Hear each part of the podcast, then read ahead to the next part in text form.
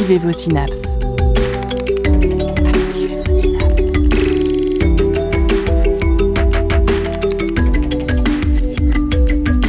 Poussez la porte du labo des savoirs et entrez dans un monde de science et d'expérience. C'est le labo des savoirs. Imagination et science ne sont pas antinomiques. Le monde des connaissances, pour qui sait en tirer parti, n'est pas un carcan de règles qui restreint l'imagination, mais au contraire une échelle qui lui permet de laisser derrière elle les idées les plus banales. Banales comme euh, une licorne par exemple, une sirène ou un centaure. Comment peut-on même qualifier ces animaux d'animaux imaginaires tant la fabrication de chimères est un exercice de paresse intellectuelle? Je vous assure, n'importe quel insecte australien, n'importe quel poisson des abysses ou n'importe quel arthropode microscopique est plus surprenant, plus fantastique que tous les animaux mythologiques réunis. Le vivant a une telle diversité de formes, de couleurs, de structures, de fonctionnements, tant d'histoires d'adaptation, de divergence, de symbiose, que l'invention d'animaux imaginaires est un sport extrême qu'on appelle la biologie spéculative. Voyageons au labo des savoirs.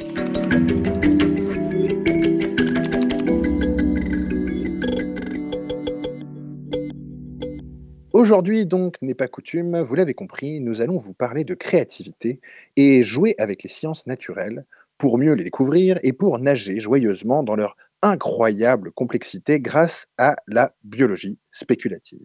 Donnez-vous quelques règles de base et tentez ensuite d'y produire un bestiaire, ou même mieux, un écosystème imaginaire.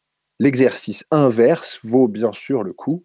Prenez euh, quelques espèces imaginaires, allez, même des chimères, et tentez de leur trouver une histoire évolutive, un fonctionnement anatomique précis et un comportement adapté à son écosystème. Vous pourrez entendre, pour euh, réfléchir à ces sujets avec nous dans cette émission, Marc Boulet, artiste, sculpteur numérique, mais surtout inventeur d'écosystèmes imaginaires sous contrainte. Il nous parlera de son travail qui s'aventure aujourd'hui du côté de l'exobiologie. Vous entendrez également Jean-Sébastien Steyer, paléontologue au Muséum d'histoire naturelle de Paris, qui tente depuis plusieurs années de faire de la science en terre imaginaire. Des vers géants de dunes avec Dounia 16 au Ent du Seigneur des Anneaux avec Nolwenn La Roche-Pelletier, tout y passera. Il y aura aussi Valentin qui nous parlera de sa haine des extraterrestres humanoïdes. Aujourd'hui, vous verrez que la classification du monde vivant ne connaît pas de frontières. La science dans tous ses états. Au labo des savoirs.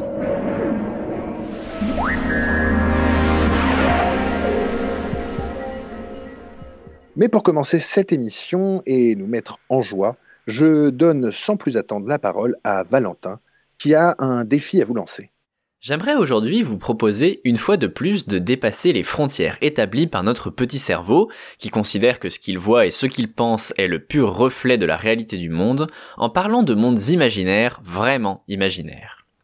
Je vous dis ça car de vous à moi, je trouve que les bestiaires de science-fiction comme de fantasy, aussi riches soient-ils, usent régulièrement des biais que nous avons et nous exposent des êtres vivants purement issus d'un processus sélectif eu, ayant eu lieu sur Terre. C'est bien normal. Comment imaginer ce à quoi ressemblerait un animal ayant choisi un chemin drastiquement différent de celui que nous employons, ou du moins comment le faire simplement? Comme chaque pas dans l'évolution du vivant est hasardeux et purement aléatoire, il n'y a aucune raison que sur une autre planète les espèces aient la même organisation que nous, ni même la même échelle.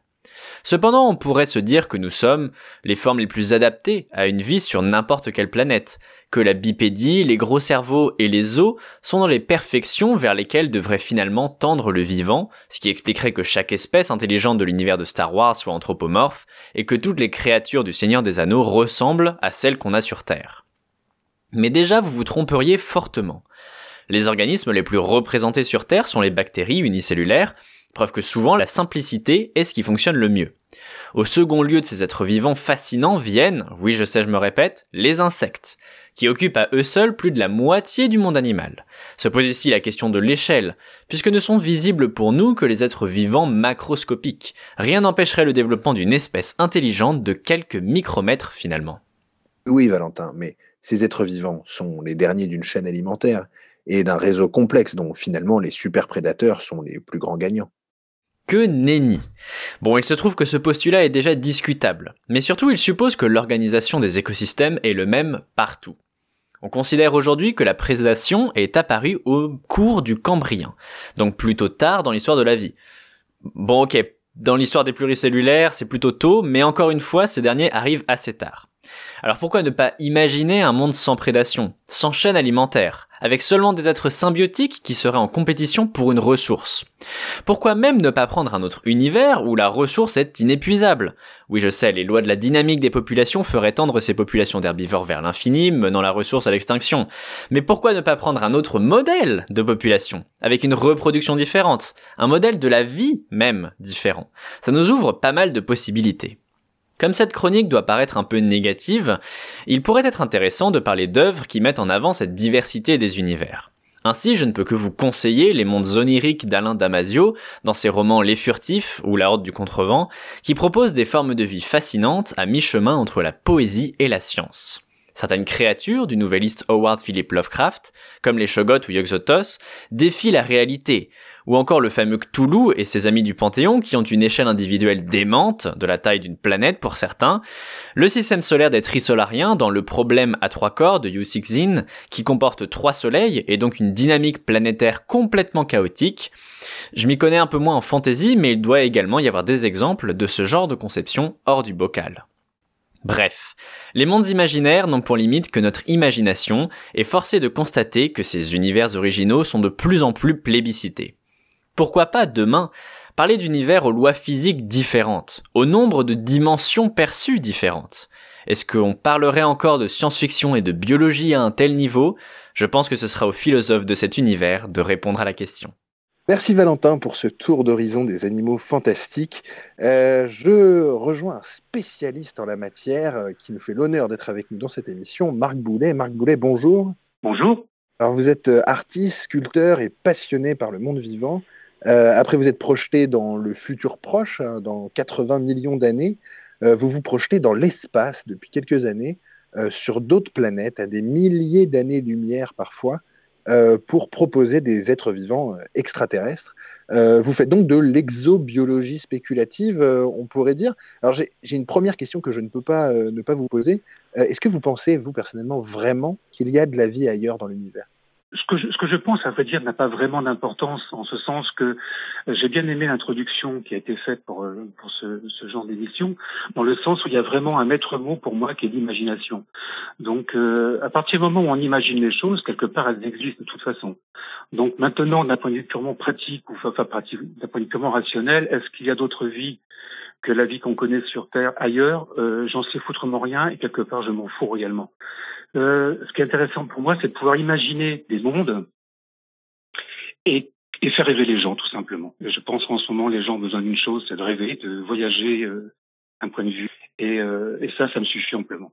même s'ils existent de toute façon, grande chance qu'on ne puisse jamais aller les voir. Hein, c'est la conclusion du, spectacle d'Alexandre Astier sur l'exobiologie. Alors, si on considère que la vie est courante dans l'univers, prenons ce postulat de départ et rêvons.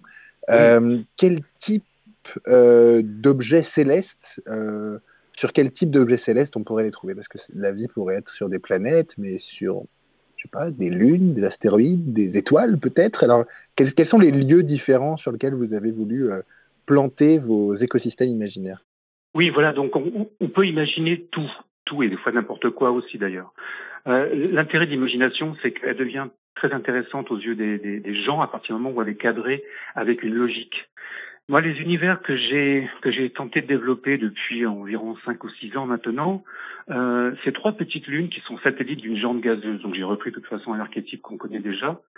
Euh, donc je me suis pas trop trop trop hasardé sur ce sur ce terrain-là et sur ces trois lunes-là avec trois trois trois biotopes différents, enfin trois trois écosystèmes différents, euh, j'ai imaginé et placé des des des, euh, espèces, des spécimens que que j'ai que j'ai inventés.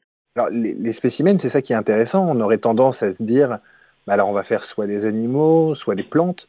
Euh, mais même sur Terre, euh, il y a des animaux, des plantes, des champignons et tout un tas de bestioles qui ne sont ni des animaux, ni des plantes, ni des, champignons.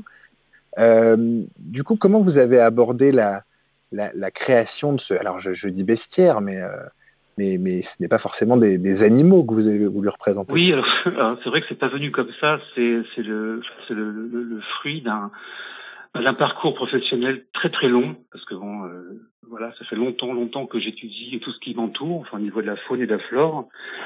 Euh, j'ai longtemps travaillé sur les animaux contemporains, donc euh, la sculpture académique classique avec euh, une étude en anatomie comparée, etc., etc. Après, je fais un, un détour vers la paléontologie où j'ai donc euh, reconstitué des animaux à partir d'éléments fossiles, donc ce qui m'a permis d'étudier le passé de la planète. Euh, ensuite, comme tu le sais déjà, j'ai fait aussi une projection dans le futur, donc à 50 millions d'années. Euh, donc quelles seraient les espèces dans 10 millions, 10 millions d'années, pardon, 10 millions d'années. Et puis une fois que j'avais fait le tour, mais bon, ça m'a pris quand même 25, euh, 30 ans quand même de réflexion mhm. et d'études. Euh, une fois que j'avais fait le tour de la Terre, c'est le cas de le dire, au niveau du temps et de l'espace, il ne restait plus justement que l'espace à, à, conquérir. Donc euh, je me suis inventé d'autres, d'autres, d'autres terres, d'autres lunes dans, dans l'espace en me reposant évidemment sur les données, euh, les données scientifiques actuelles. Et j'ai imaginé donc ces trois petites lunes qui gravitent autour d'une géante gazeuse dans un endroit du cosmos que je tiendrai secret. Avant tout, je suis un voyageur immobile, donc euh, pour moi, la seule façon de voyager dans le temps et l'espace, c'est l'imagination. Donc, euh, donc c'est vrai que j'ai une vie comme assez euh, assez monacale. Et ma seule façon de voyager, justement, c'est de fermer les yeux et puis d'imaginer des, des mondes euh, le plus logique possible pour pouvoir après en ramener des photographies pour faire rêver les gens. Oui, alors c'est là que c'est intéressant, c'est que finalement votre travail de, de recherche et d'imagination n'est pas tellement sur l'apparition de la forme, comme on pourrait le penser pour un sculpteur. Euh, le travail d'imagination est plutôt sur euh, le, le, fonctionnement possible de ces espèces, de ces écosystèmes et les contraintes qui agissent sur elles dans ces mondes euh, un peu spéciaux là que vous imaginez. Et finalement, la, la forme émerge de, de, de, de, ce qui est vraiment votre matériel d'imagination, qui est euh, les contraintes et euh, voilà les dynamiques évolutives qu'on trouve sur la planète. Oui, c'est ça. C'est-à-dire que je suis, enfin, je me, je me réfère aux connaissances que j'ai, euh, puis celles que je n'ai pas encore. Donc, certes, à chaque fois que j'ai une lacune sur telle ou telle espèce, qu'elle soit animale ou végétale, ben, je, je m'informe, je regarde des, des, vidéoconférences, je regarde des, enfin, je lis des bouquins, je regarde des, des émissions, etc., etc., pour pouvoir justement alimenter ben, mon imagination tout simplement et pouvoir imaginer des mondes qui, à, de mon point de vue en tout cas, sont cohérents. C'est qu'il faut qu'il y ait vraiment une cohérence au niveau des écosystèmes. Pendant très longtemps, j'ai pas mal crapahuté, j'ai pas mal observé la, la, la nature, enfin les, les animaux dans leur euh, dans leur environnement, ce qui me permet aussi maintenant d'imaginer des écosystèmes complets, enfin entre guillemets, parce que bon, ça fait un peu prétentieux de dire qu'ils sont complets dans, le sens où ils n'existent pas, mais pour qu'il y ait une certaine cohérence. Je suis très très vigilant à la cohérence, à la logique des choses, pour ne pas partir justement dans dans des chimères ou des, des choses qui sont vraiment là pour le coup complètement anecdotiques, quoi, qui font partie d'un univers euh, fantaisiste ou fantastique, mais qui n'est pas le mien. Alors, est-ce que vous pourriez décrire euh, justement un, un, petit bout d'écosystème et, euh, et, tenter de nous faire sentir un petit peu le, le monde dans lequel euh, ces écosystèmes évoluent? Bah, J'y travaille pour l'instant, donc comme tout à l'heure je l'ai dit depuis euh, six ans maintenant.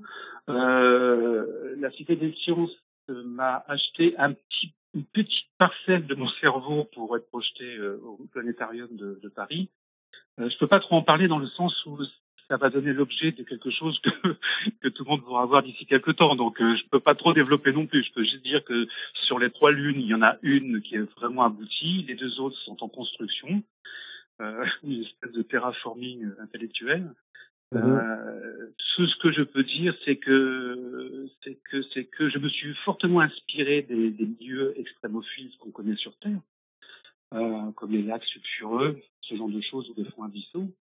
Euh, je m'inspire énormément enfin, de tout ce qui existe sur Terre, parce que de toute façon, tout à l'heure, c'était dit en préambule, l'imagination, quand même, la seule restriction qu'elle qu'elle a, c'est les connaissances actuelles que l'on a aussi de, de ce qu'on a observé. Donc, il est absolument impossible pour moi d'imaginer quelque chose qui n'existe pas, c'est franchement impossible. Donc, je me, je me, je me, je me, comment dire, je me documente énormément sur tout ce qui est arthropodes, euh, sur les isoptères, les colomboles, euh, les lichens, les limaces de mer, les nudibranches, les perdigrades, enfin bon, la liste est longue, quoi, les champignons, les lichens, les moisissures, euh, les myxomycètes, enfin tout, ce que, enfin tout, tout un petit peu tous les effets pour compte aujourd'hui par la, plupart des, êtres humains. Oui, c'est ça, parce que le, finalement, la, le, bestiaire d'animaux imaginaires et puis surtout d'animaux extraterrestres, c'est quand même la plupart du temps. Alors, il y a des grands arthropodes, on peut penser à Starship Troopers, on peut penser à des choses comme ça, mais la plupart du temps, euh, c'est quand même des choses qui ressemblent énormément à des, à des vertébrés. Et quand on nous montre une forêt, moi je suis toujours très frustré des forêts qu'on nous montre sur d'autres planètes, où c'est généralement des forêts de pins du Kentucky. Euh. Oui. oui, oui, c'est très intéressant tout ça. Moi, ce qui m'importe beaucoup dans ce genre de, de monde que, que, que j'invente, que j'imagine, c'est surtout pour donner, enfin pour moi c'est un cheval de Troie, c'est pour donner l'occasion aux gens de se dire tiens mais c'est vrai ça ressemble à quelque chose qui peut voir sur Terre, par exemple les arthropodes ou par exemple les céphalopodes ou tiens les colomboles, ça ressemble à des colomboles, donc peut-être donner aux gens l'envie d'apprendre quelque chose qui existe réellement. Tu vois pour moi c'est vraiment le fait de C'est un cheval de Troie. Enfin, moi, je suis vraiment un féru de connaissances. Enfin, moi, j'ai toujours l'impression d'être le dernier des crétins quand j'ignore quelque chose. Et euh, enfin, et j'essaie de combler cette lacune en, en, me documentant. Et donc, j'essaie justement de donner cette cette envie d'apprendre aux gens, ben, un peu comme vous faites aussi de votre côté. Mais je trouve que c'est vraiment ça. Enfin, moi, le, le, les mondes que j'imagine, c'est juste un prétexte, un prétexte à donner envie aux gens d'apprendre. C'est un détour par l'imaginaire pour remettre un peu de fantastique dans le, monde réel. C'est ça, avec une approche naturaliste, et qu'en plus le traité des images je, que, que, tu connais, enfin que oui que tu connais, c'est une approche assez naturaliste, comme un photographe qui se baladerait dans un monde imaginaire avec un vrai appareil photo et qui prend ses photos. Euh, avec une approche vraiment de photographe animalier, ce genre de choses, quoi, pour donner vraiment oui. un cachet euh, véracité à la chose, quoi.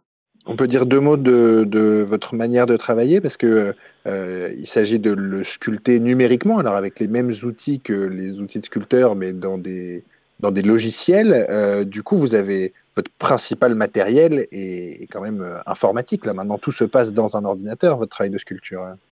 Oui, oui, oui, oui. Euh, j'ai lâché la glaise et les couteaux, euh, enfin, le couteau et le compas aussi, euh, depuis euh, depuis très longtemps maintenant. J'ai fait très longtemps de la sculpture tridimensionnelle, enfin traditionnelle.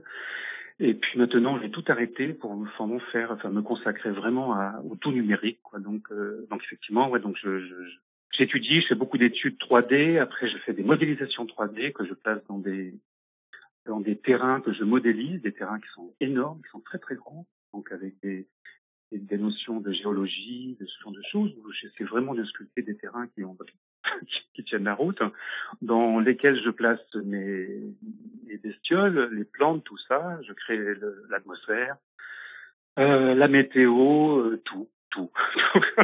Ça, il y a un travail de photo en plus, une fois que la sculpture est faite, qu'elle est mise dans l'ordinateur, que vous avez créé tout le paysage autour de le décor, euh, il faut encore réaliser le, le, le, bon cliché animalier. Euh, peut-être pour euh, conclure notre échange, est-ce qu'il y a euh, une espèce extraterrestre dans, dans toute la, la, petite diversité de ce qui a été euh, produit par la fiction jusqu'à aujourd'hui qui trouve grâce à vos yeux et, et que vous trouvez voilà, digne d'un point de vue imagination d'être d'être porté sur le devant de la scène? Mais, mais oui, bien sûr, bien sûr, forcément, forcément que oui. Il y en a un, il y en a un, il y a un seul. Malheureusement, j'aurais bien voulu qu'on ait d'autres. Euh, il y en a peut-être un deuxième qui, qui, mais bon, le premier, celui que j'adore, qui, qui, a bouleversé ma vie, mais euh, vraiment, vraiment, parce que à l'époque, lorsqu'il est sorti, j'avais 16 ans, et mmh. lorsque je suis sorti du cinéma, je me suis dit bon, c'est bon, tout est fait, il n'y a plus rien à faire. Et c'est le, bah, c'est le xénomorphe Alien, qui est une, pour moi, qui est une merveille absolue. Donc, euh, merci Giger, enfin toute son œuvre d'ailleurs est très intéressante sur la biomécanique, mais mmh. euh, c'est vrai que cette, euh, cette, espèce est vraiment, vraiment bien pensée. Elle a, elle, est, elle a tout pour elle. Tout pour elle. C'est le super prédateur parfait. Ah, c'est la perfection, peut-être, peut-être de ce monde-là.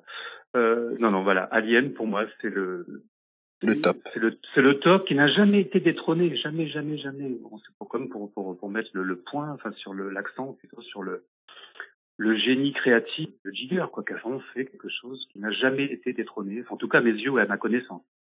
Mmh. Euh, voilà.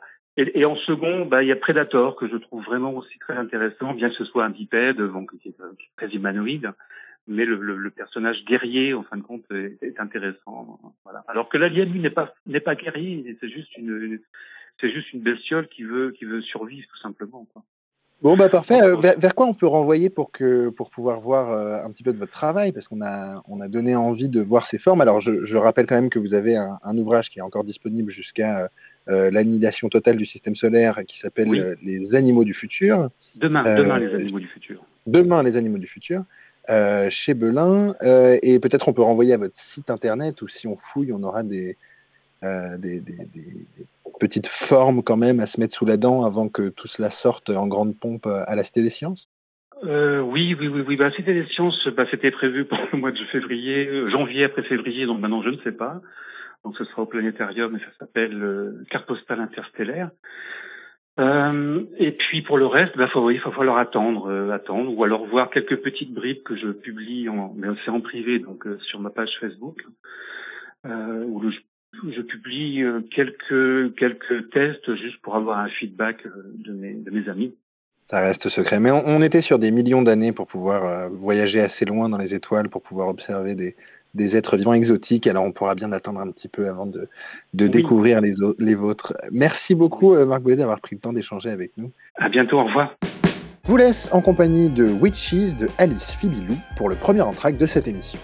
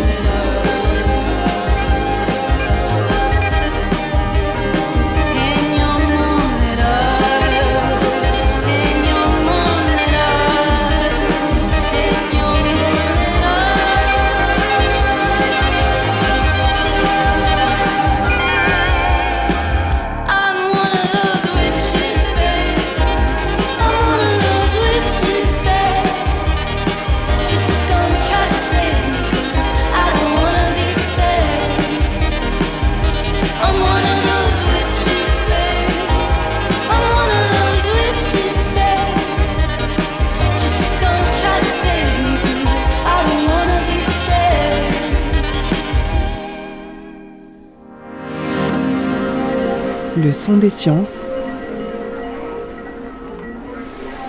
au labo des savoirs.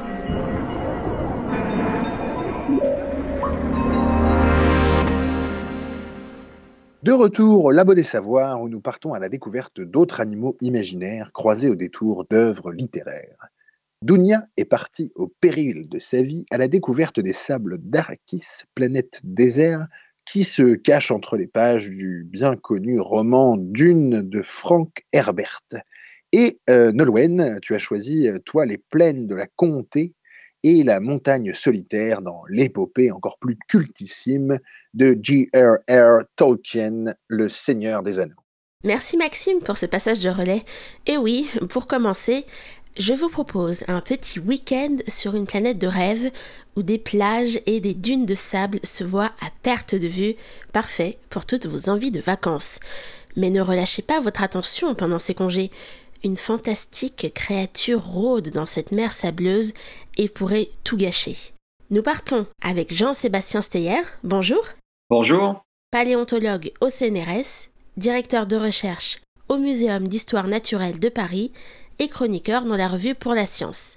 Vous avez également participé à l'ouvrage Dune, exploration scientifique et culturelle d'une planète univers, paru chez Le Bélial dans la collection Parallaxe, sous la direction de Roland Lehoucq. Les Chai Ouloud, vers immenses pouvant mesurer jusqu'à 400 mètres de long et 40 de diamètre, sont incroyablement résistants et peuvent se déplacer dans les profondeurs du sable d'Arakis. Le livre et ses appendices donnent une description plutôt précise de ces vers géants. Jean-Sébastien, à quoi pourrait-on les raccrocher sur Terre? Ou les placer euh, dans un arbre du vivant et sont-ils plausibles?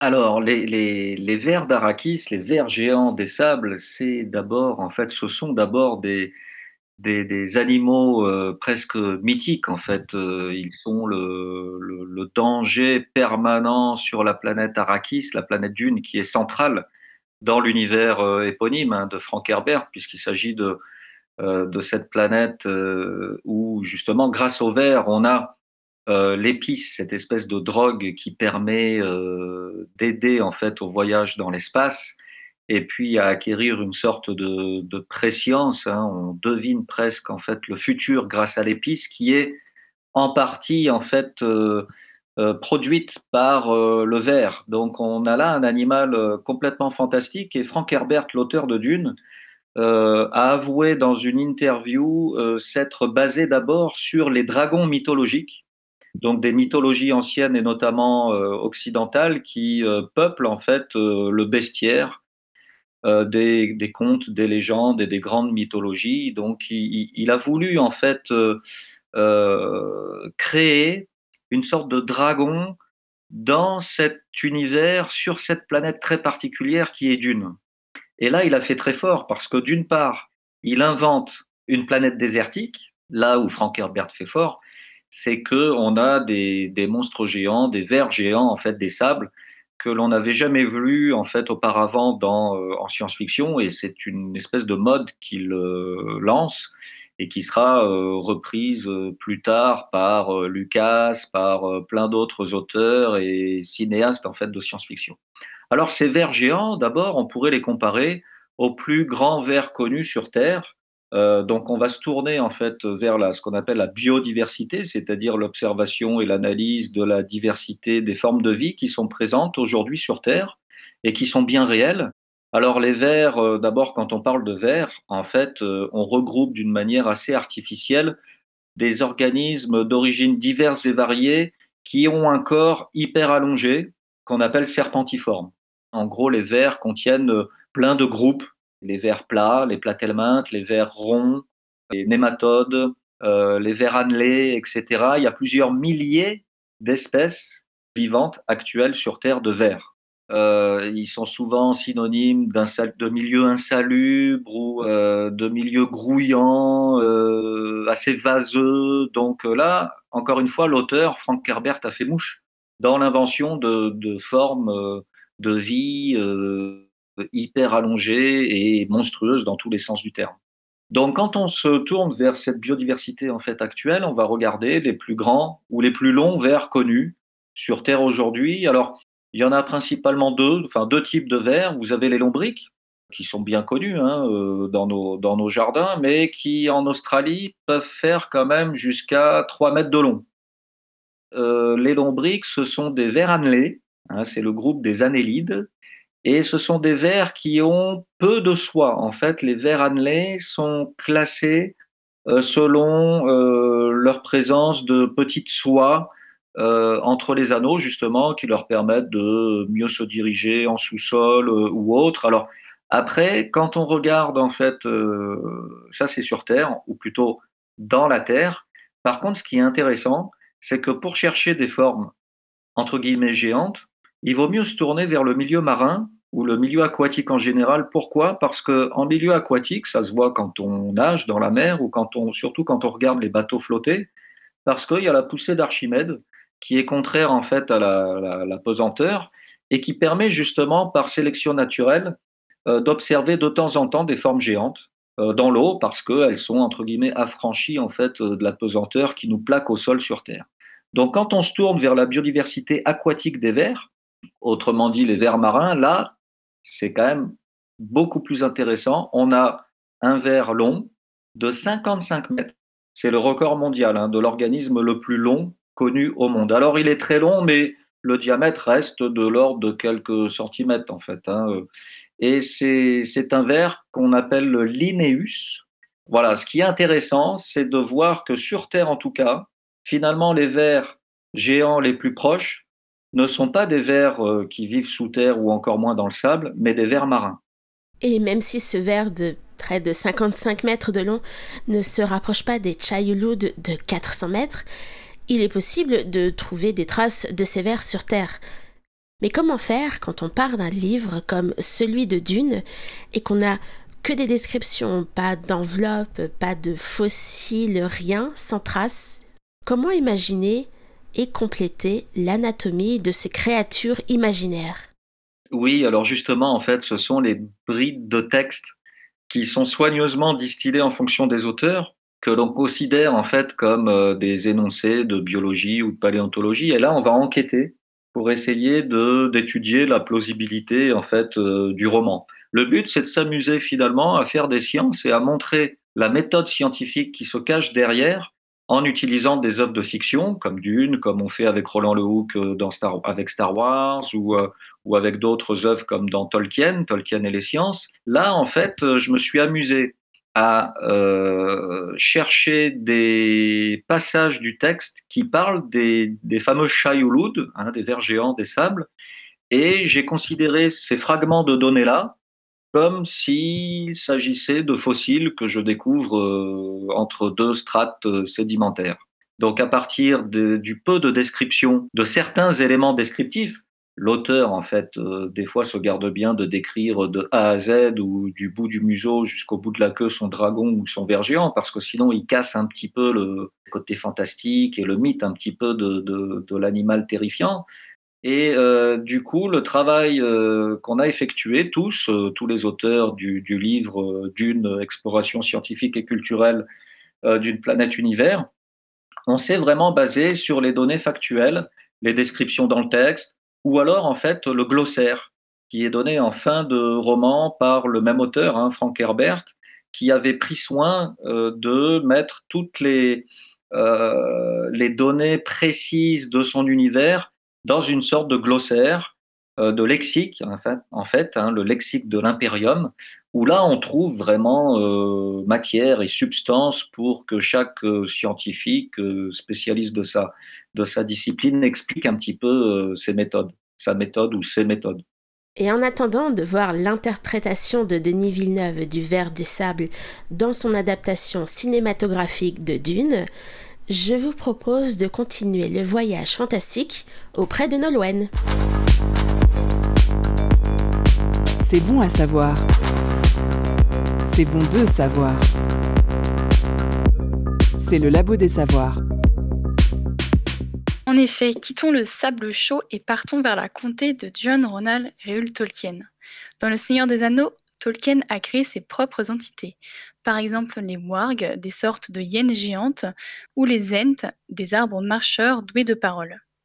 Par des approches scientifiques, l'ouvrage Tolkien et les sciences passe au peigne fin, épluche et décode la diégèse de Tolkien, autrement dit la constitution d'un tel monde imaginaire.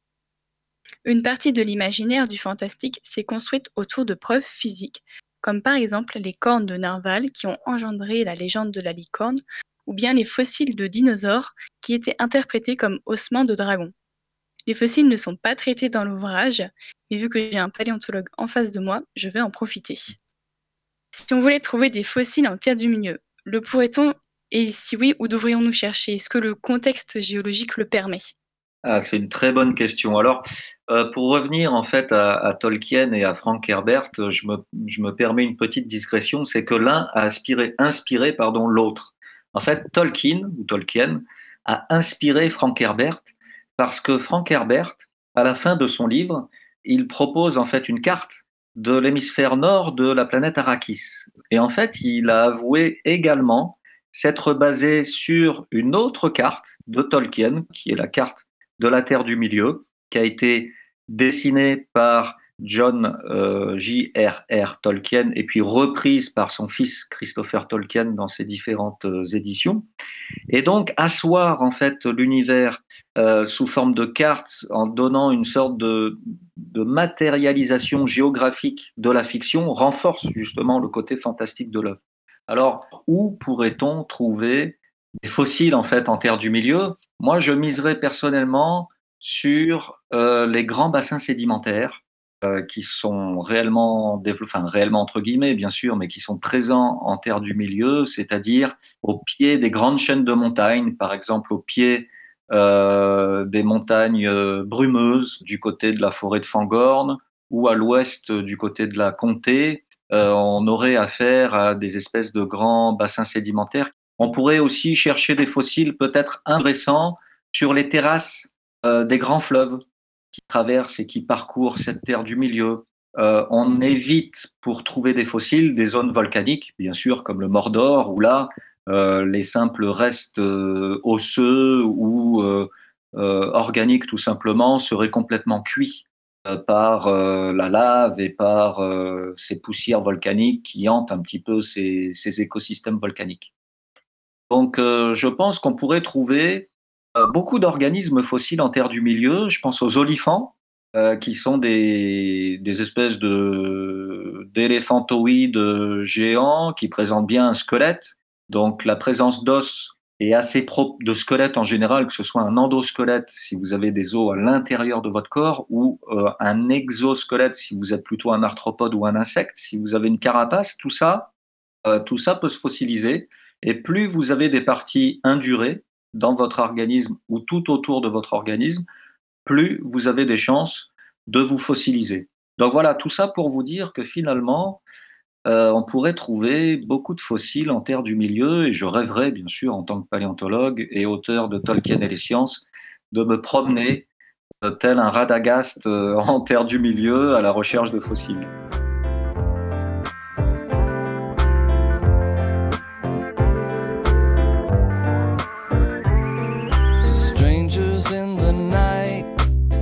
Exchanging glances, wondering in the night.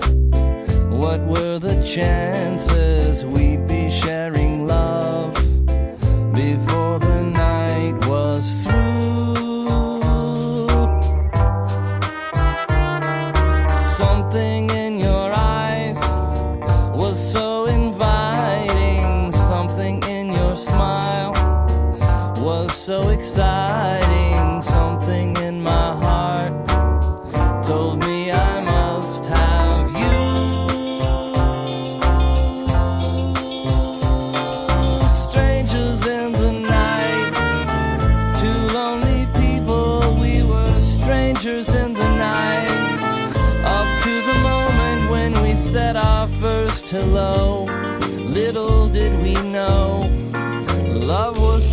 glance away, a warm embracing dance away. And ever since that night, we've been together, lovers at first sight, in love forever. It turned out so right for strangers in the night.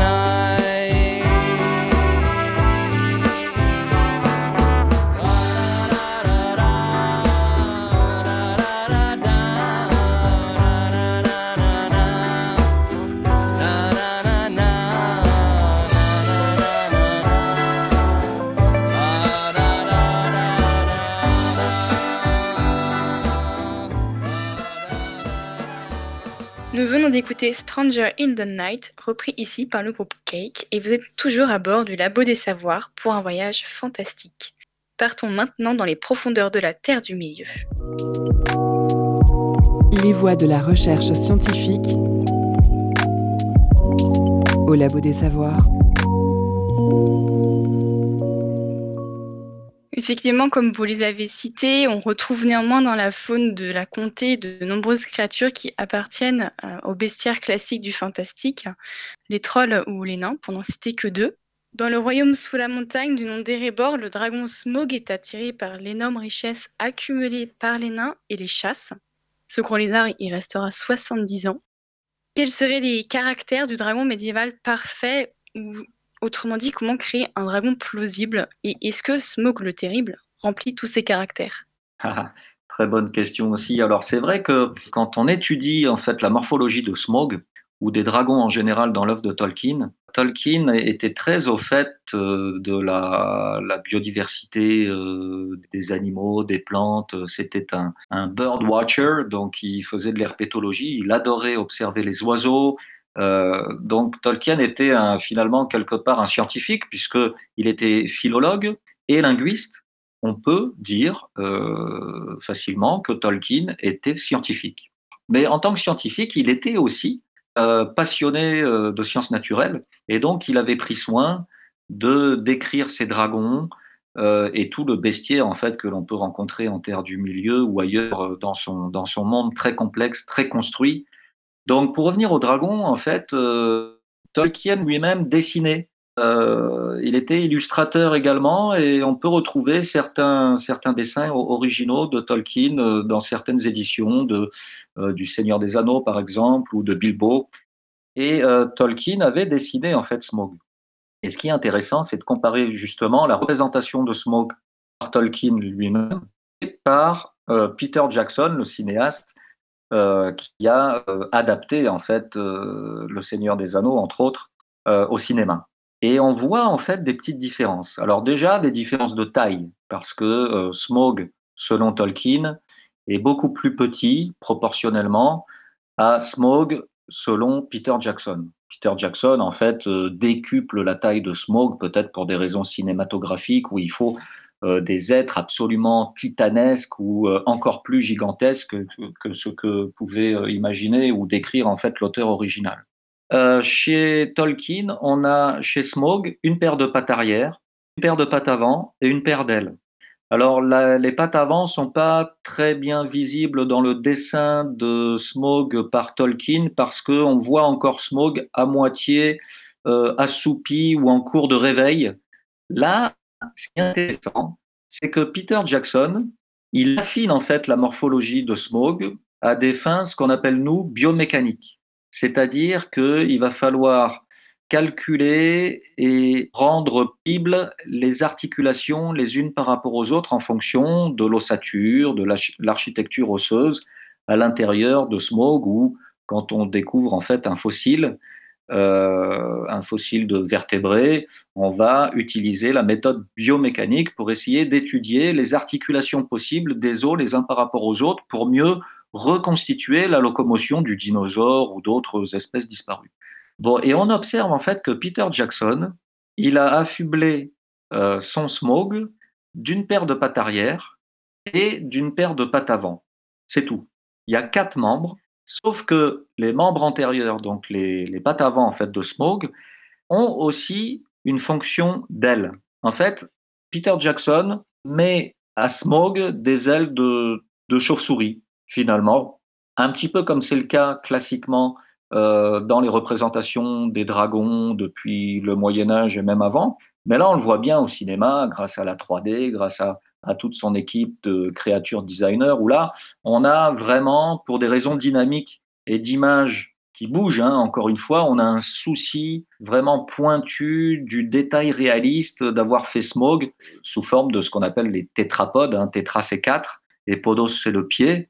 Les oiseaux, par exemple, ou les chauves-souris, des organismes volants, sont bien des tétrapodes. En fait, les membres antérieurs sont transformés pour, euh, pour le vol. Et c'est bien le cas de Smog. Donc, euh, si je devais représenter ou étudier en fait un dragon ou imaginer un dragon euh, entre guillemets parfait, euh, je le ferais, effectivement tétrapode avec les, bras, les mains, enfin les membres antérieurs complètement transformés, un petit peu comme c'est le cas des chauves-souris actuelles ou comme c'était le cas aussi des ptérosaures. Peut-être que je me baserai un peu plus en tant que paléontologue, je me baserai un peu plus sur le groupe des ptérosaures qui, eux, avaient un seul doigt hyper allongé qui permettait en fait de sous-tendre une membrane ailaire très importante et euh, elle-même permettait en fait à l'animal de voler. Euh, au contraire, en fait, chez les chiroptères, les chauves-souris, on a euh, tous les doigts ou presque qui sont hyper allongés, qui soutiennent en fait ce- cette membrane hein, élastique et très complexe d'ailleurs au niveau microstructure. C'est ce qu'on appelle le patagium.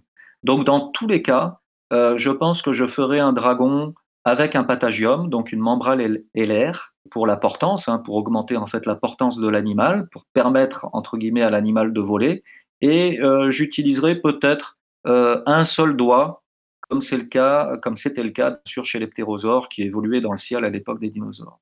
Après, euh, je ferai quand même un dragon beaucoup plus petit que ce que l'on voit un peu partout, y compris dans Tolkien, y compris dans Harry Potter, y compris dans les œuvres classiques d'Heroic Fantasy. On pense à Trône de Fer aussi, parce que plus vous êtes grand, plus vous avez une masse a priori qui augmente également, sauf que votre masse va augmenter au cube, alors que votre taille va augmenter au carré.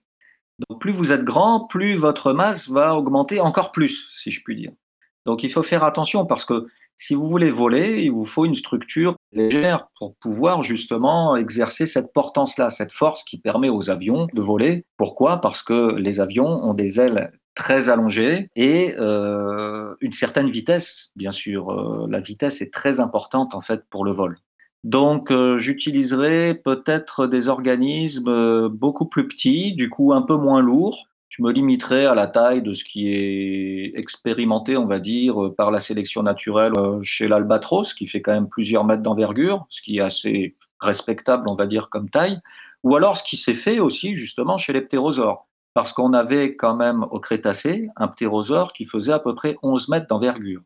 Et euh, j'imaginerais un dragon de type reptilien, comme c'est le cas classique, mais peut-être avec euh, une couverture de poils ou une sorte de duvet à certains endroits, comme on l'a observé encore une fois chez les ptérosaures.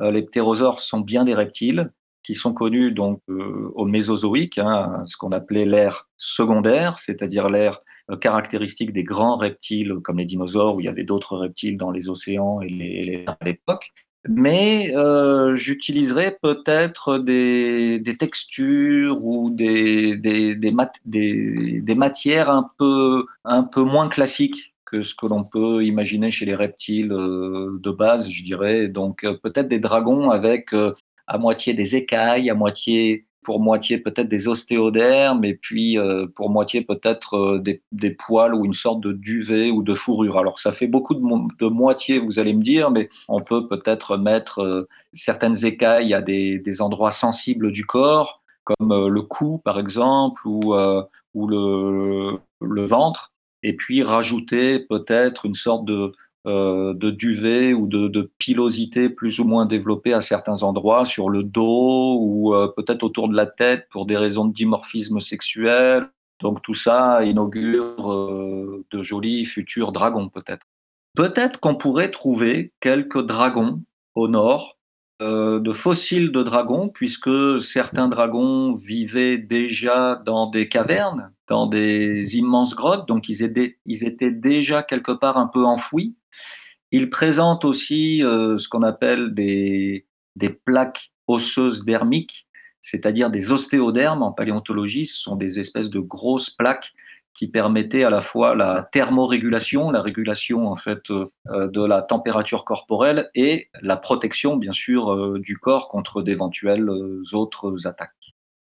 Si on s'accorde à dire que les dragons sont des reptiles et qu'on recroise cette hypothèse avec le fait que Smaug est resté relativement longtemps sous la montagne solitaire, est-ce qu'en allant récupérer leur territoire, les nains auraient-ils pu trouver une mue de Smaug sous Erebor Ou d'une façon plus générale, est-ce que les dragons de Tolkien muent? Alors, c'est une excellente question. Il faudrait chercher dans l'œuvre euh, d'éventuelles traces euh, de description de mu. À vrai dire, j'en ai aucune idée. Mais on pourrait très bien imaginer, en fait, euh, comme c'est le cas chez les serpents actuels, des, les, dragons de Tolkien euh, qui. Ce qui est intéressant quand même, c'est de voir que les auteurs d'Heroic Fantasy, ou ce qu'on appelle le fantastique, ou le médiéval fantastique plutôt, s'emparent en fait des données qui sont connues en biologie, euh, d'une manière consciente ou pas d'ailleurs, et notamment au niveau de la croissance des reptiles, pour s'inspirer en fait euh, et euh, augmenter les descriptions plausibles de leurs dragons à eux. C'est typiquement le cas en Trône de Fer, où on suit en fait l'évolution développementale des dragons de l'état d'œuf au début, qui sont offerts à Danaris Targaryen, jusqu'à euh, le développement, jusqu'au stade adulte en fait des dragons. Donc là, on a accès des données qu'on appelle des données ontogénétiques qui sont très intéressantes en termes de développement d'une part, mais aussi en termes d'évolution des espèces. Au travers les analyses de cet ouvrage, au final, on se rend compte que cet univers est plus modelé par la biologie et détaillé par celle-ci, plutôt que fondé solidement sur cette discipline. Sans se focaliser sur l'œuvre de Tolkien, est-ce que l'imaginaire doit forcément s'inspirer de la biologie Et dans quelle mesure Est-ce qu'on doit forcément s'inspirer de Darwin pour imaginer d'autres espèces? Alors, euh, en tout cas, l'imaginaire appartient avant tout à l'imaginaire. Et alors, euh, libre à l'auteur de s'inspirer de ce qu'il ou ce qu'elle connaît de la biodiversité actuelle ou passée pour effectuer ce qu'on appelle du creature design, c'est-à-dire imaginer des formes de vie.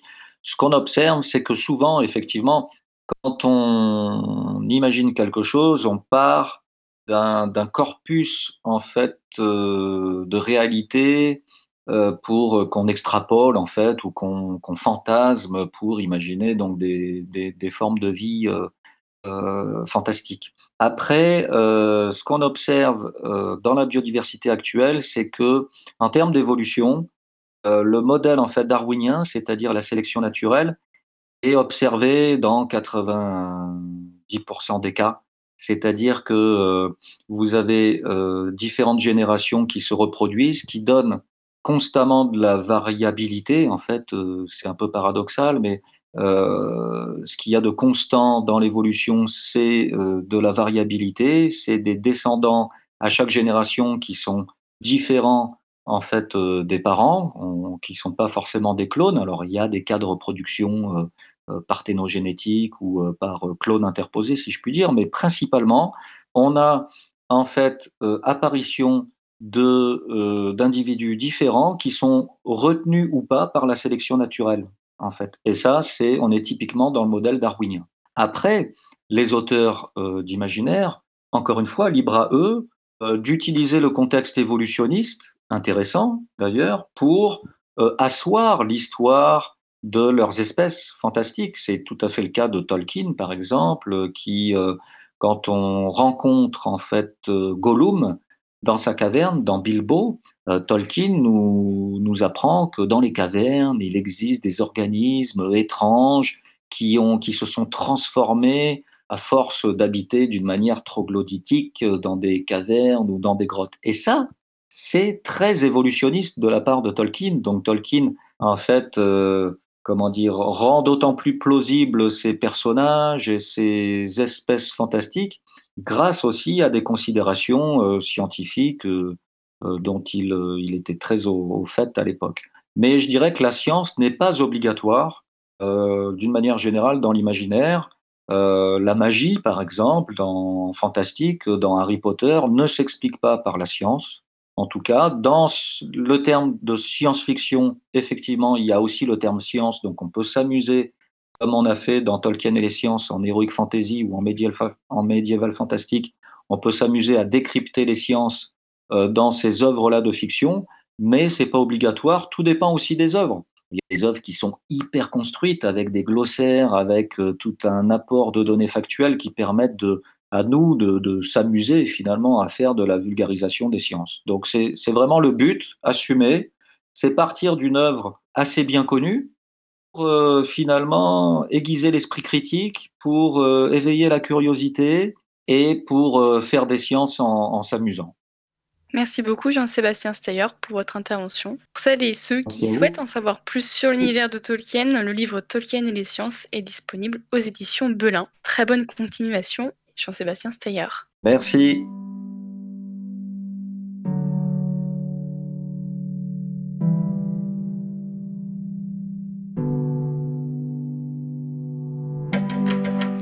C'est déjà l'heure pour moi de vous ramener sur la planète Terre et croyez bien que j'en suis désolé car l'émission touche à sa fin.